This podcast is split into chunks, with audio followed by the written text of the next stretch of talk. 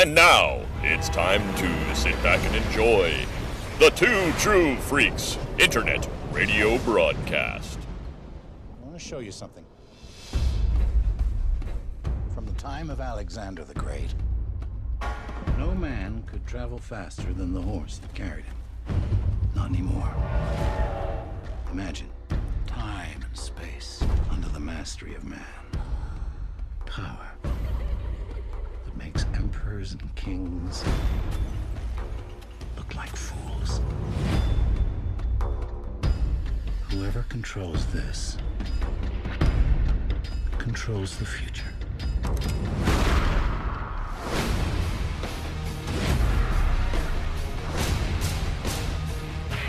There come a time, Kimosabe.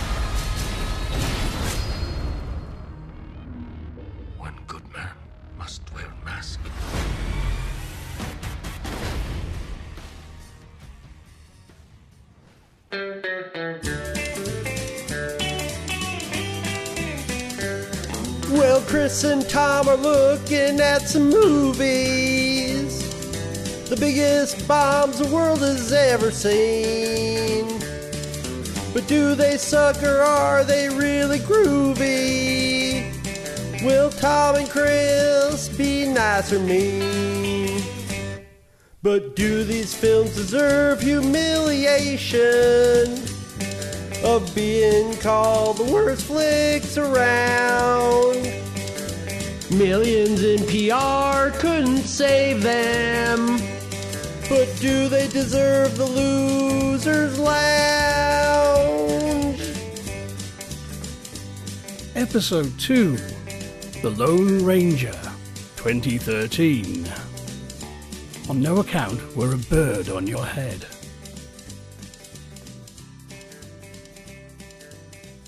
Here we are again at, well, it's not the Loser's Lounge. Although, in this one, this episode, we are talking about a film that lost between 186 to 221 million dollars. Yikes. I'm Tom DJ, and this, of course, is my friend and colleague Chris Tyler. Hey, everybody. And we are not out of the House of Mouse yet. In fact, this film came out the exact, exactly a year after our first subject. That's a rough 12 months for uh, for old Walt's company.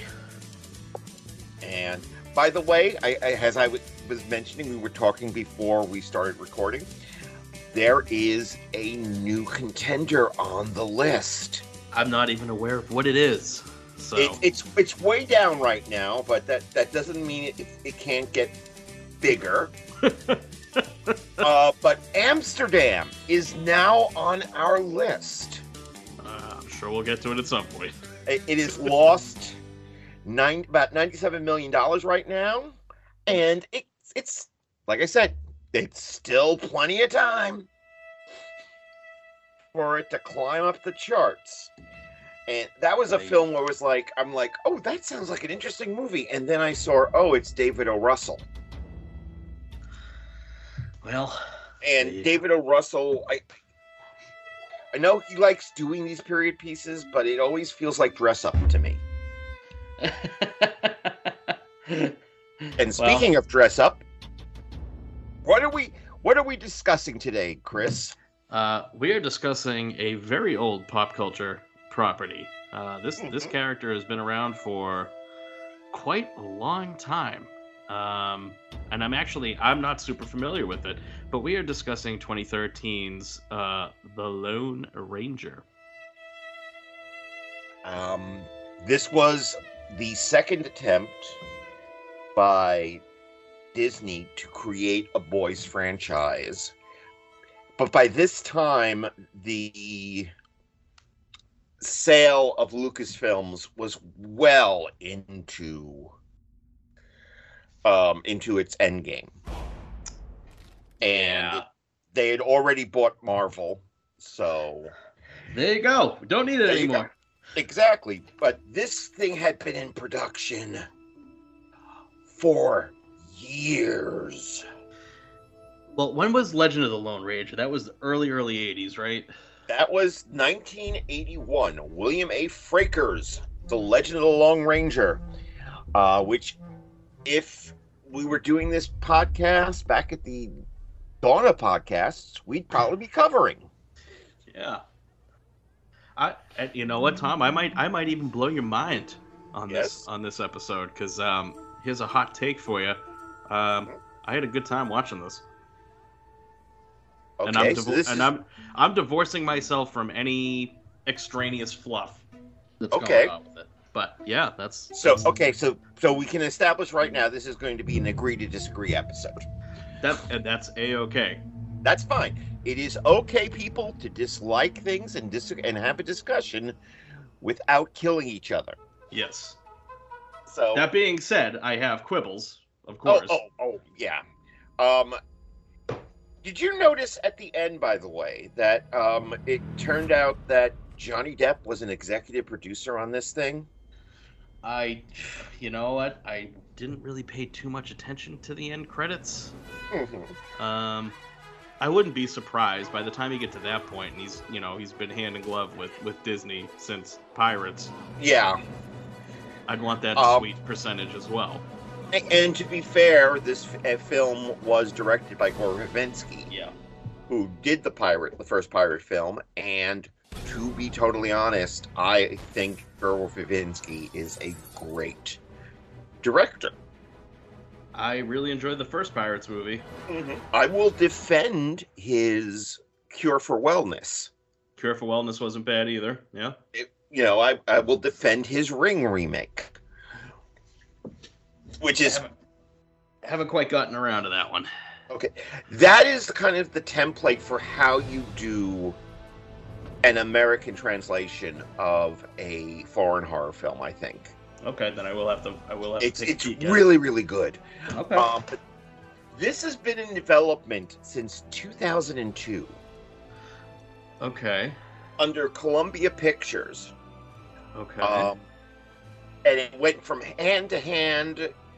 That at one point, somebody was writing a script that rejiggered Tonto as a female love interest. okay. Uh, then there was a script by um, Laeta Kalogridis, which was about werewolves. Okay, I'm not totally opposed to that. Uh, and was going to be directed by Jonathan Mostow. Okay, I like his Um, stuff. The original Studio Columbia placed the film in turnaround. Uh, the entertainment rights eventually opened up, and it was picked up by Jerry Bruckheimer, who brought The Lone Ranger to Walt Disney. Okay. Um, and by that time, Johnny Depp had already been attached. Okay. So, um, yeah, and, and the the present script is written by Ted Elliott and Terry Rozo- Rossio, with a I'm assuming that Justin Haythe did some rewriting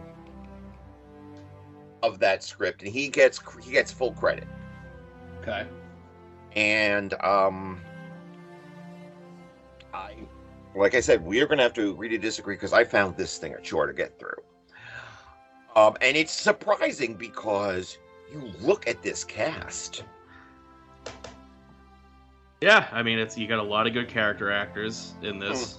Um, Bill Fichtner steals the show every time he's on screen right as Cavendish. Um, it's shot like a dream. It's it's gorgeous. I mean, you, you're not going to find a fault with the way this thing looks and sounds, like in the vistas and everything. And this is one of the oh. reasons why you know a good western really needs to be in you know the 235 to one aspect ratio because yes there's really no way to capture all the although i wish of the old west.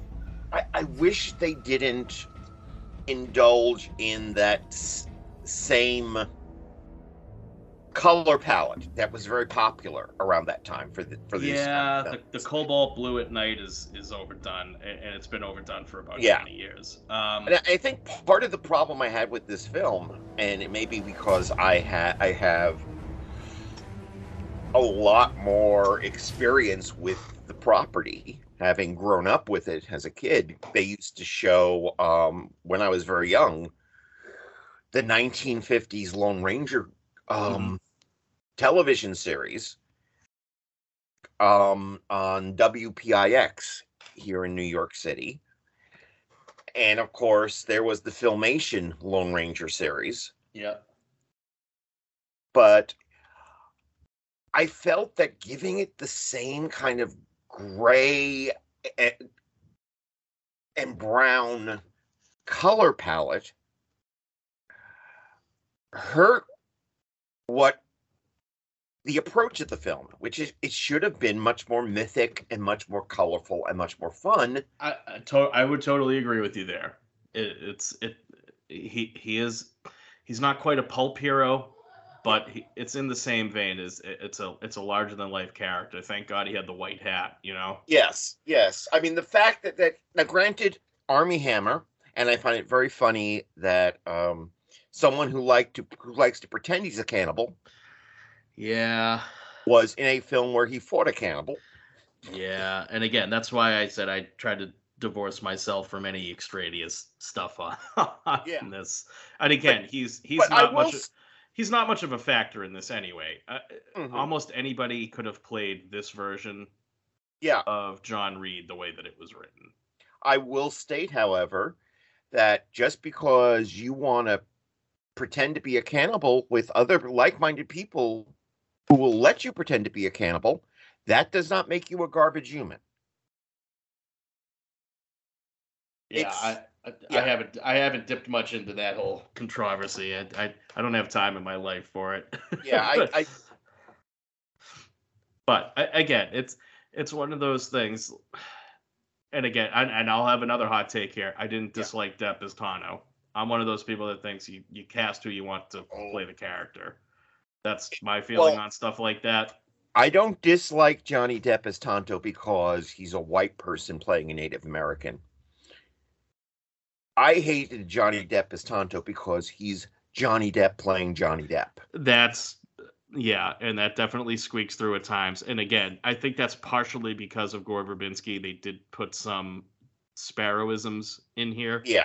I, I Um, wonder how much of this film was composed of Johnny Depp um improv. It's probably a good amount of it. And again, it might be one of those cases where the movie doesn't get made unless he's like, um, yeah, Mhm. we're, uh, you know, uh, you want this movie to be made, then I got to be in it, and I'm gonna have a, a finger in the pie, so to speak. Um, Yeah, I mean, we could. I don't know how you felt about it, but I could have d- dispensed with that entire framing sequence. I actually liked that. That in, in Yeah. what in in terms of in terms of your call to to mythicality for the character, that's doing some of the lifting there for that. Again, it's it's an older Tonto, presumably telling the story of the Lone Ranger to this small boy, uh, you know, sixty years after the fact, Mhm. and he's telling it in a somewhat mythical way because there are times when the narrative kind of breaks a little bit Right. and we go back and forth and I, I didn't have a problem with that um i'm i'm also a mark for that kind of stuff though where Right. is the the you know like i just i i, re- I rewatched silver bullet today and again that's narration by the older sister and Mhm. you know so i a story about a story is okay with me Yeah, and it's because it's not meta it's just here's my experience i'm going to tell it to you Right. Okay. It. It. I I understand what you're saying there. It's just. It felt like that the the opening sequence went on too long. Well, that's that's my biggest problem with the film in general. And well, the, the film goes The on fi- too e- long. everything It's two goes and a half on- hours. Everything goes on too long. um and the idea like i got the impression that tonto was actually like a wooden statue at first Yeah. And it's like all this stuff, and then we, we go through all this stuff before the story actually starts. And then we get some weird choices. I mean, William Fichtner should have been the main villain, period. It should have been very straightforward. Here's Butch Cavendish. He is not a nice man. Yeah. Here is John Reid. He's a nice man. he teams up with Tonto, who is a nice man, and they bring the bad, the not nice man to justice.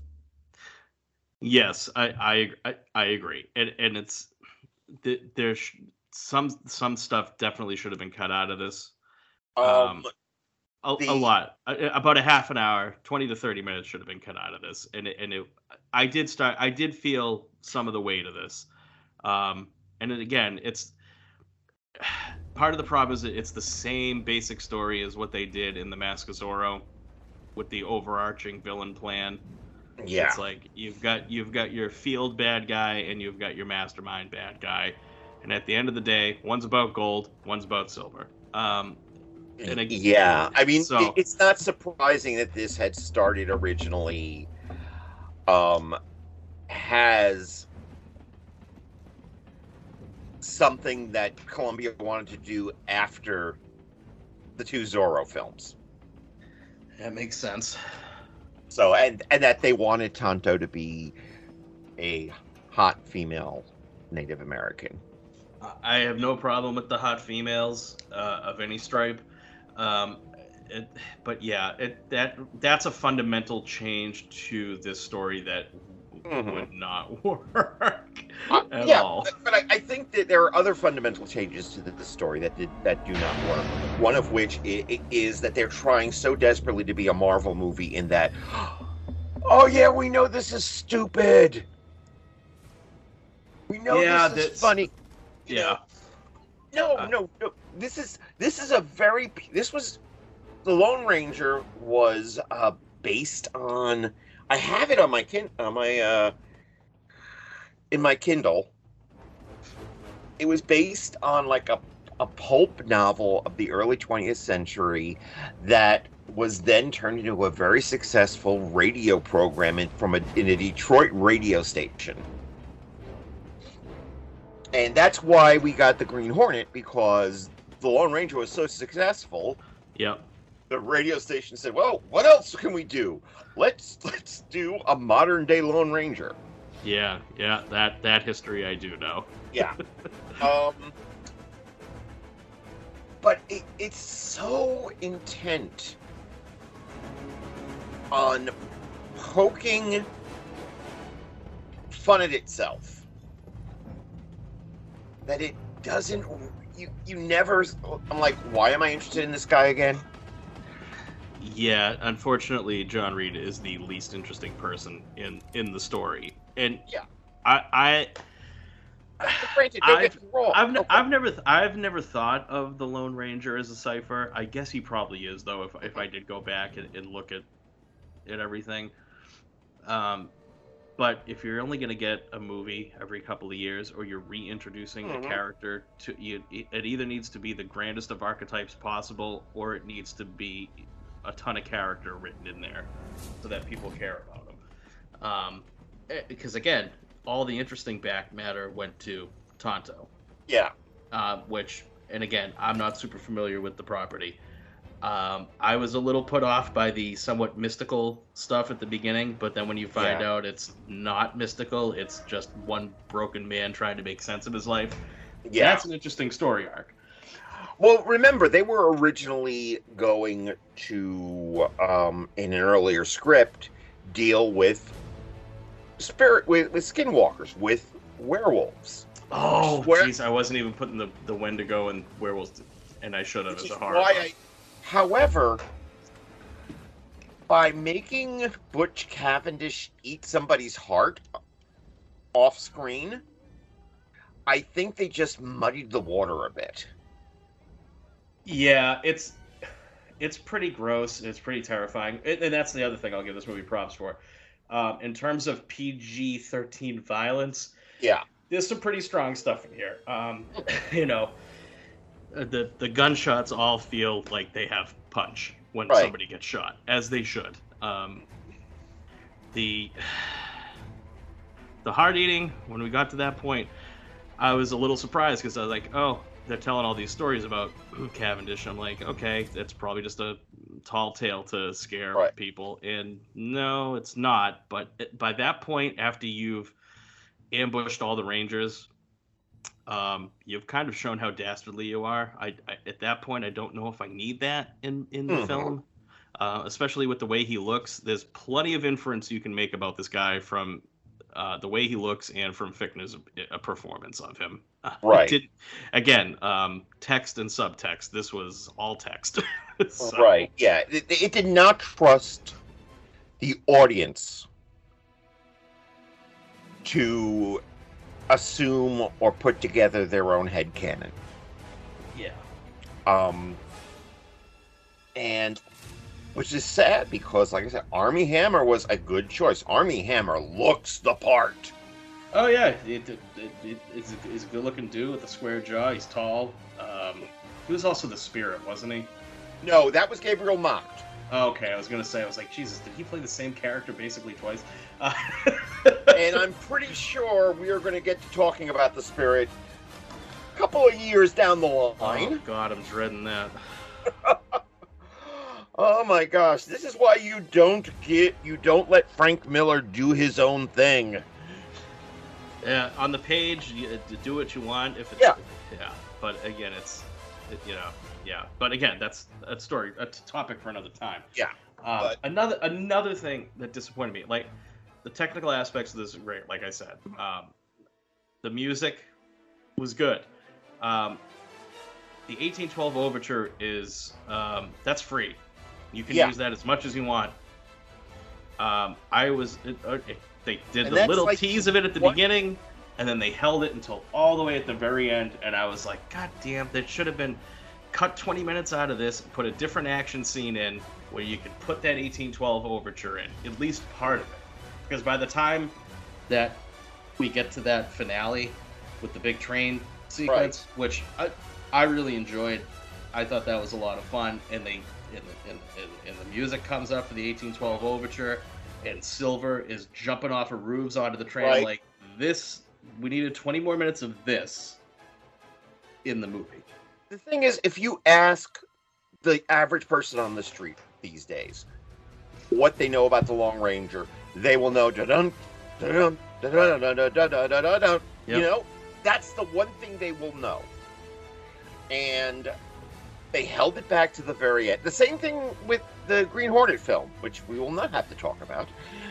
Um, they waited for the fly, of the bumblebee to the to the very end the very least, Hans Zimmer should have incorporated themes Exactly. so that we could get hints of it as, you know, um, the character becomes more and more the recognizable character. Yeah. Well, I mean, the other thing is, it's that piece is even if you don't know the Lone Ranger, most people know that piece. Um, I, the Boston Pops, that's what they play um, during part of their fireworks display uh, on the Fourth of July, um, and it's with the with the Spanish guitar and the spaghetti western Mhm. theme, you know, tinge that the score has to it in a lot of places. To have that 1812 overture come in at the end feels slightly Yeah. out of place, but by that point in the movie, I'm sitting there going, "Jesus, are, they, are we going to get the whole thing?" So by that point, I was I was ready for it, but it, it would have been nice to have had it open in, like you said. There's, there's Yeah, it- plenty of different motifs in that piece. It's a 20 minute long piece. Like you can Exactly. you can find bit, bits and pieces to work in. It's not like Hans Zimmer isn't a talented enough person to do that. No, You he's know- just. I think he's just lazy at this point. Um, I, I, there there are some other questions like I have to believe that uh, the character of Red was created solely because Johnny Depp wanted his buddy's wife to have a job. Um, probably, but you know what? she was a breath of fresh air in this movie because I was actually like, oh, they're legitimately going to a a whorehouse in this, and she looks great with the red hair and the ivory leg. Yeah. Uh, and again, that was the last point we needed to talk about Cavendish eating someone's flesh. you Yeah. know? like Yeah, I mean, you could have dropped the entire um cannibal aspect and still had Tonto believe they were Wendigos. Yeah, because again, he's just he's just a broken guy. So yeah, Yeah. yeah. The, the the two didn't need that much intertwining. Those two themes, and, And, to also be fair, I, I think the idea of a Lone Ranger film told from the point of view of Tonto is not a bad idea. no, it's not because then again, you can play with the mythicality. It's it's how did how did this man see this other man through the course of their adventures? When he was watching it, is he going to tell us what really happened, or is he going to tell the the mythopoetic version of what these two did together? Yeah, I, I think the biggest problem with the film is that it's chasing after the the trend that was developing at the time, thanks to the success of the MCU, of being more myth busting than myth making, Yeah, drawing attention to how corny a something is when sometimes you just want the corn. Popcorn is fine. I yeah, I totally agree. And again, it does it does feel slightly schizophrenic at times. For every bit of I'm a cannibal, there's um, do you know what your name means in Spanish or uh, you know, uh, trading with dead men? Like there's a lot of Right. a lot of off kilter stuff in this. So I- it's it's one of those things. Do you take the route of making a grim and gritty hmm Lone Ranger film, which you certainly could do? I wouldn't be interested in it.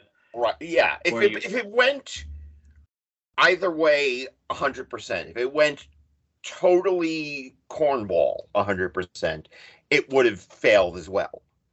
But if you went grim and gritty and you know very very spaghetti westerny, I think it would have failed as well. Yeah, I mean it. I really liked the version of the Phantom with Billy Zane. Oh, I love. That, That- this that's film a that film. that should have been the template for this. You can mod certainly modernize it a little bit because what was that 93, 94 when that came out? Yeah. There's a you know there's a big gap in between that. You do have to take some things into account, but at no time did I ever discredit the Phantom for being who the Phantom is. Right.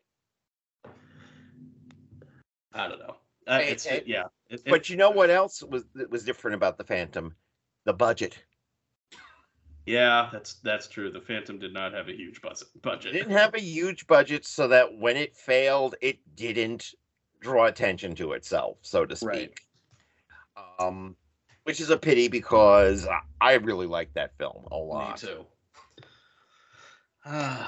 But I, I, I think this was just a case of, I think even even from the earliest the earliest parts where they're like, well, we Lone Ranger Zorro, isn't he? In in early two the early aughts to trying to make it a, a- about a supernatural thing to finally just deciding that we have we have to focus on our big star to the detriment of the character whose name is on the poster. yeah. Um, would it have hurt them to give him a blue shirt? I don't think so. No, no, it wouldn't have. But And then and and, and, and uh, by the point that he's donned the mask, it helps him stand apart from everybody else that's dressed like shit in in the film. You know, because all the bad guys are real, real, real dirty. You know, I mm-hmm. I don't picture the Lone Ranger as that he's he he should be gleaming every time that he's on screen. yeah, If he Well, does happen to get dirty in the next scene, he should be Yeah. clean.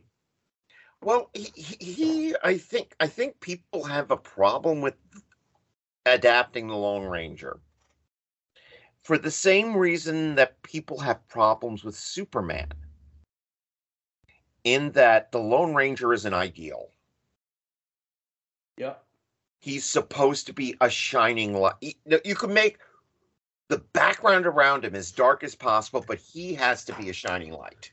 Right. And, and they certainly tried with him, you know, uh, Yeah. being all for law and order and everything. Mhm. Um, yeah, I, I don't know why it's so hard. It- Superman should be the easiest character to write. A character like Yeah. the Lone Ranger should be the easiest character to write. They're not supposed to be question. You shouldn't be questioning the character or yourself when watching them.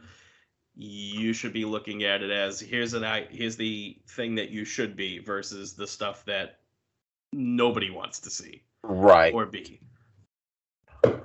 Um, I, I to be honest, I, I just think they could have done without the whole um the whole evil capitalist aspect of the of the film. I think partially because I saw that twist coming Oh, who didn't? from space. Yeah. you know, it's like um, it's like a film that I was discussing with uh, with our friend Des Reddick last night, wh- where as I I, I said, well, these people and they get uh shit, they get plane wrecked on an uncharted island. They're looking for a, a rare form of a jaguar, but it's cannibals, people. And you you know it from like 10 minutes in it's cannibals but they still stretch it out and it was the same thing here it's like and this guy's an asshole yep. Yeah, I, I- mean, I- it, i was it's, it's surprised that barry pepper wasn't as big an asshole uh, he is still he is still pretty douchey by the end of it. he's an asshole but he's not he, he he's not an evil you know hand clutching mustache twirling Even though he had the mustache, yeah. Yeah. Uh, yeah, it. Li- Like I said, I, I, I had a good time watching it. I, I don't think I'm going to be re rewatching it anytime soon. But I mean, for the Yeah. for the two hours and fifteen minutes that the actual film was on, mm-hmm. I didn't check my watch or anything. Uh, you know, I- I did feel the bloat at some points. It, you, uh, some stuff you don't need to overstuff the turkey. And, and again, it's I don't know if that's we a get a it you want it to be epic yeah, but it could have been epic epic at a hour 45 minutes to two hours absolutely. Especially with the the vistas and the set pieces that you had designed and and, and set up. Mm-hmm. A, a cinematography alone could be doing a lot of the heavy lifting there to make it feel epic. yeah and it's not like disney tried did not try to get people to go and see this film the the first trailer was shown during the super bowl they had a big tie-in with disney infinity that interactive game Yep. Oh yeah. and I, however i think there was some problems with uh, people not being comfortable with the casting of johnny depp and johnny depp's response that i think i'm somewhat comanche On, like, grandmother's cousin's side did not help no, probably not. Um, although apparently they, they did hire a consultant from the Comanche Nation, That's good. and according to this gentleman, the um the lines that Johnny Depp said in in the Comanche language, which is uh, considered a dead language at this point, he said, "You know what? The pronunciation was a bit off, but it was true." Nice. So yeah, I think that that people this is at the, 2013 is at the dawn of a certain kind of attitude and I am all for you know casting people of nationality for that net for that for those roles. Um, however, I don't think this was a case because it was it was it was basically a I don't want to say comic book character, but it was uh, a a kind of a pop culture character. I could get I could understand them trying to cast a native not casting a Native American and going with somebody with a name Yeah. my biggest problem with um with Depp was that Depp was gonna be Depp. Depp's Depp's gonna Depp. Yeah. You know, and so we get all that weird shit that he's doing, and you know, basically Jack's, as you put it, Jack Sparrowing things up, and that and I. I don't think people who wanted a Lone Ranger film wanted to hear things like the first time and the last time Armie Hammer says Hi-Yo Silver, Tonto going, Don't say that. Yeah. You know? I, I, I want to hear that. Wanna he- you want to hear Tonto say, Don't say that? No, I want to hear. I want to hear John Reid say "Hi, Silver away." Yeah, no, that's the thing. Exactly. Uh, I, I was, I understand the, the, the idea of giving, you know what, you know what your name Kemosabe s- stands for? That's an old, that's an old time joke. Yeah. it used to be back back in the 60s people would say you know kemosabe means dirty rag in bush or, or or something that that that didn't make sense to me when i was younger but i guess that what their meaning is toilet paper Uh. Uh.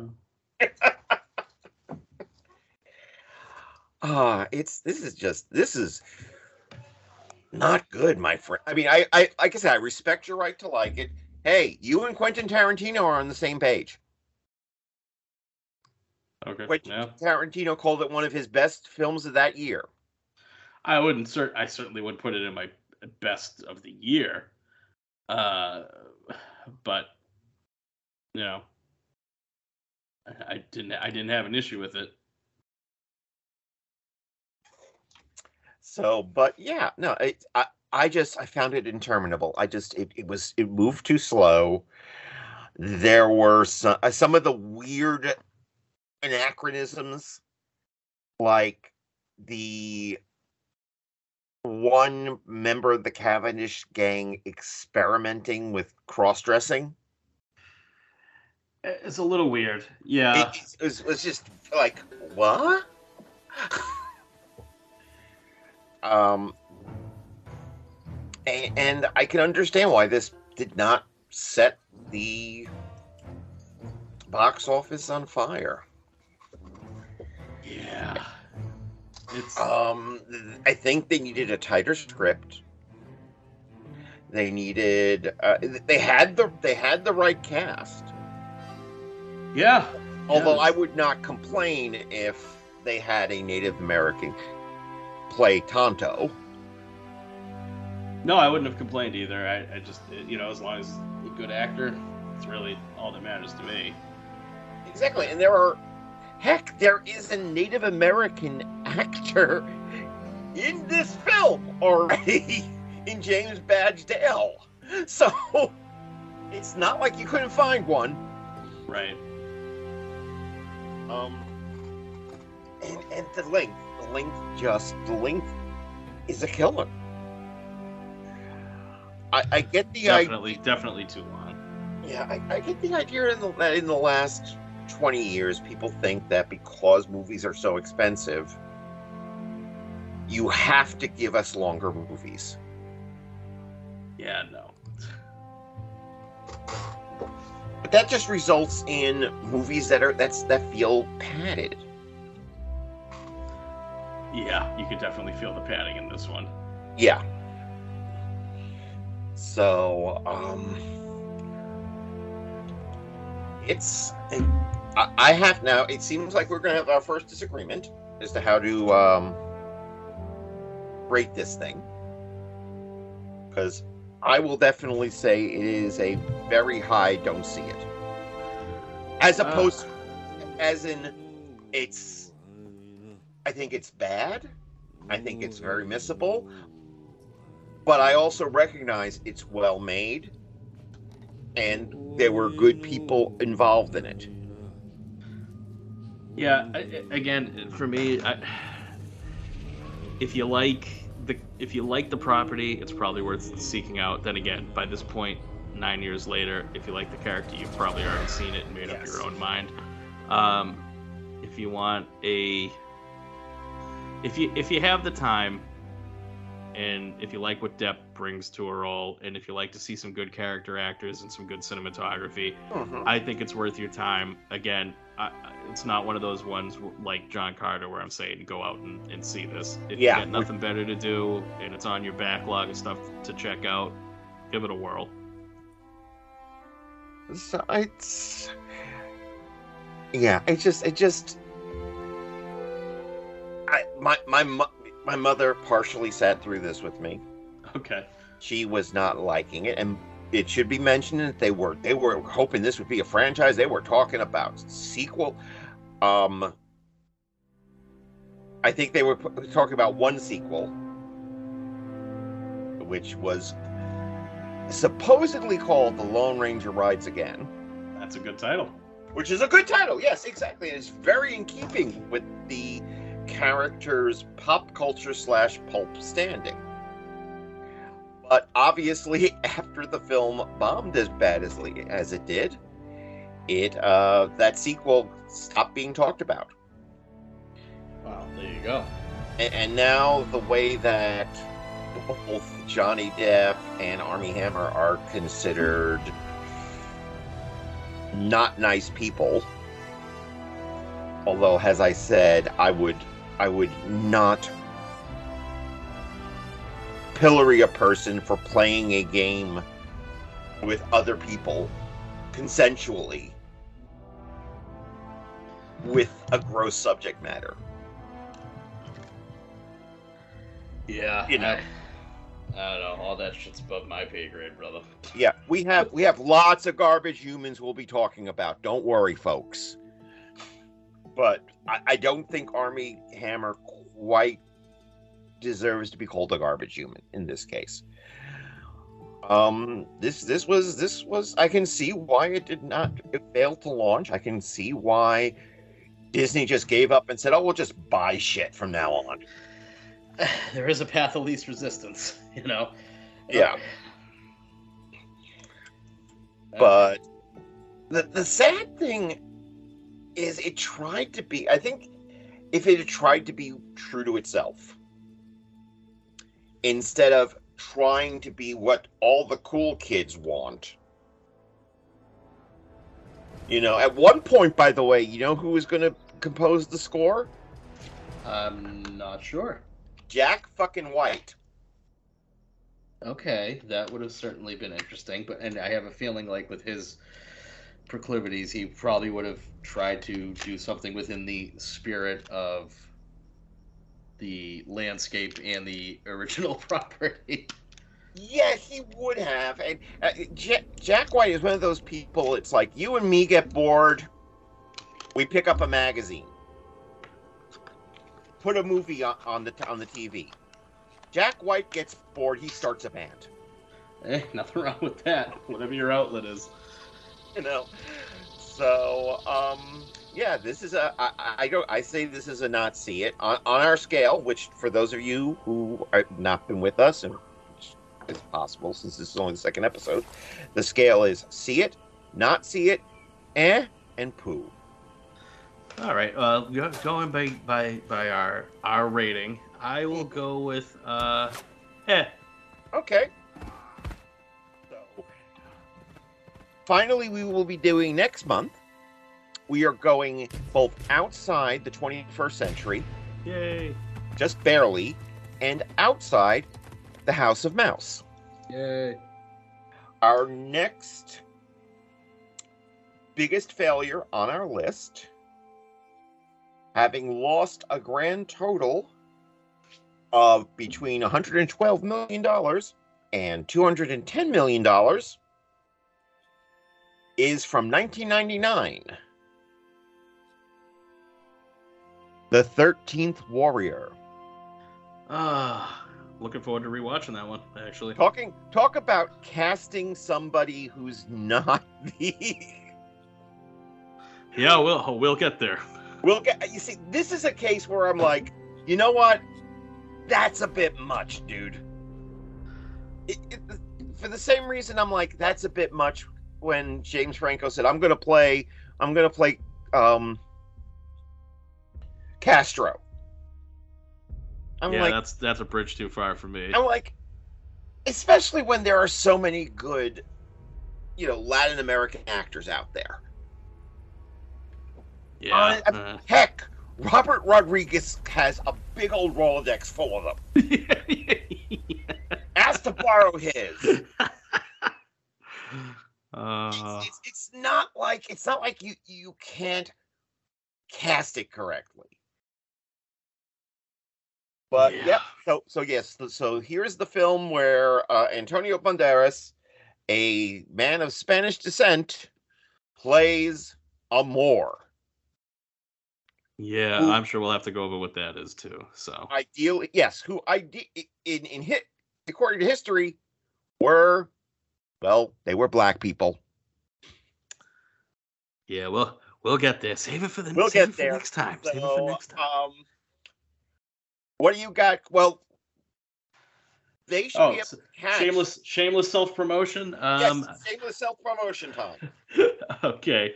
Um, I am uh, consistently uh, one of the co-hosts of the Vault of Startling Monster Horror Tales of Terror with Chris Honeywell and Luke and uh, Jay Jack and Eddie.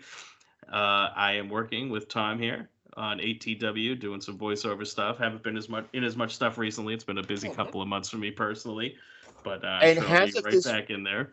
As of this release date, that this is going to be released on the 27th of October, a radio play that star partially stars Mr. Chris Tyler. This little piggy will be dropping on the 21st. There you go. You play an old guy. Oh, I do indeed. You play an old, and and and you get called the pig fucker by the other Chris, Chris Honeywell. I could. I it's my proud. It's my proudest achievement. proudest achievement. Um, and is there anything else you you want to?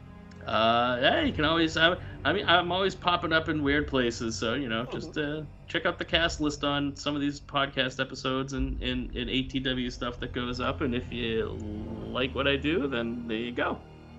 And uh, as for myself, in addition to ATW, there is going to be a episode of the Honeywell Experiment showing up in November that should have been showing up in October, which will be covering the Tomb of the Blind Dead. And we have decided that our New Year's Day film, because we always like to do something really wacky, will be Inframan Ooh, the Hong Kong looking at tokusatsu films and saying, we could do that. Looking Can't we? So, uh, and we're going to have Luke Giaconetti, who is one of your co hosts, uh, sit in to talk about this very bizarre film. That'll be a good time. Yes, it will. Yeah. The- Princess Dragon Mom. I, I- I always wonder, like, is she like the mother of a dragon? Or is this like a Cantonese thing where it's like, dra- you know, kind of like the equivalent of Khaleesi? Who knows? I I don't know, but but but there is there is a character called Princess Dragon Mom, and and she she will mess your shit up. Excellent. So so uh, until next time, we're gonna get on our horses, give a half-hearty hi ho silver.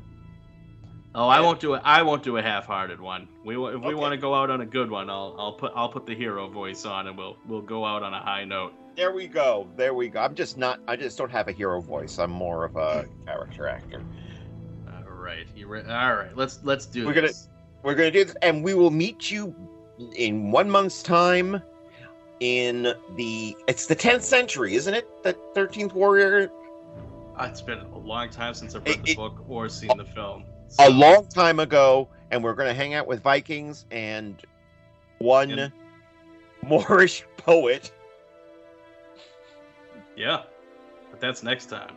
That's So next until But- until next time, Hi-Yo Silver, away!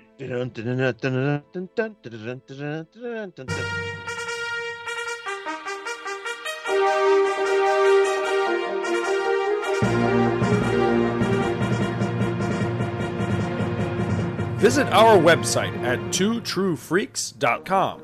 Two True Freaks is always spelled T W O T R U E F R E A K S. You can email Two True Freaks directly at twotruefreaks at gmail.com.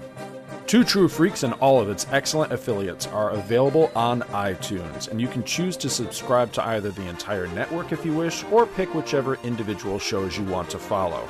We have so many shows to choose from, there's just bound to be one that appeals to your particular fandom. Just search Two True Freaks with an exclamation mark at the end, space, and the number two. You can find Two True Freaks on Facebook. Just search for Two True Freaks. If you ever leave your house and you actually have friends, why don't you tell them about Two True Freaks? If you've enjoyed our show, please won't you take a moment to rate us on iTunes? That helps others find the show too. Thanks for listening. And join us every Monday for new episodes of Two True Freaks.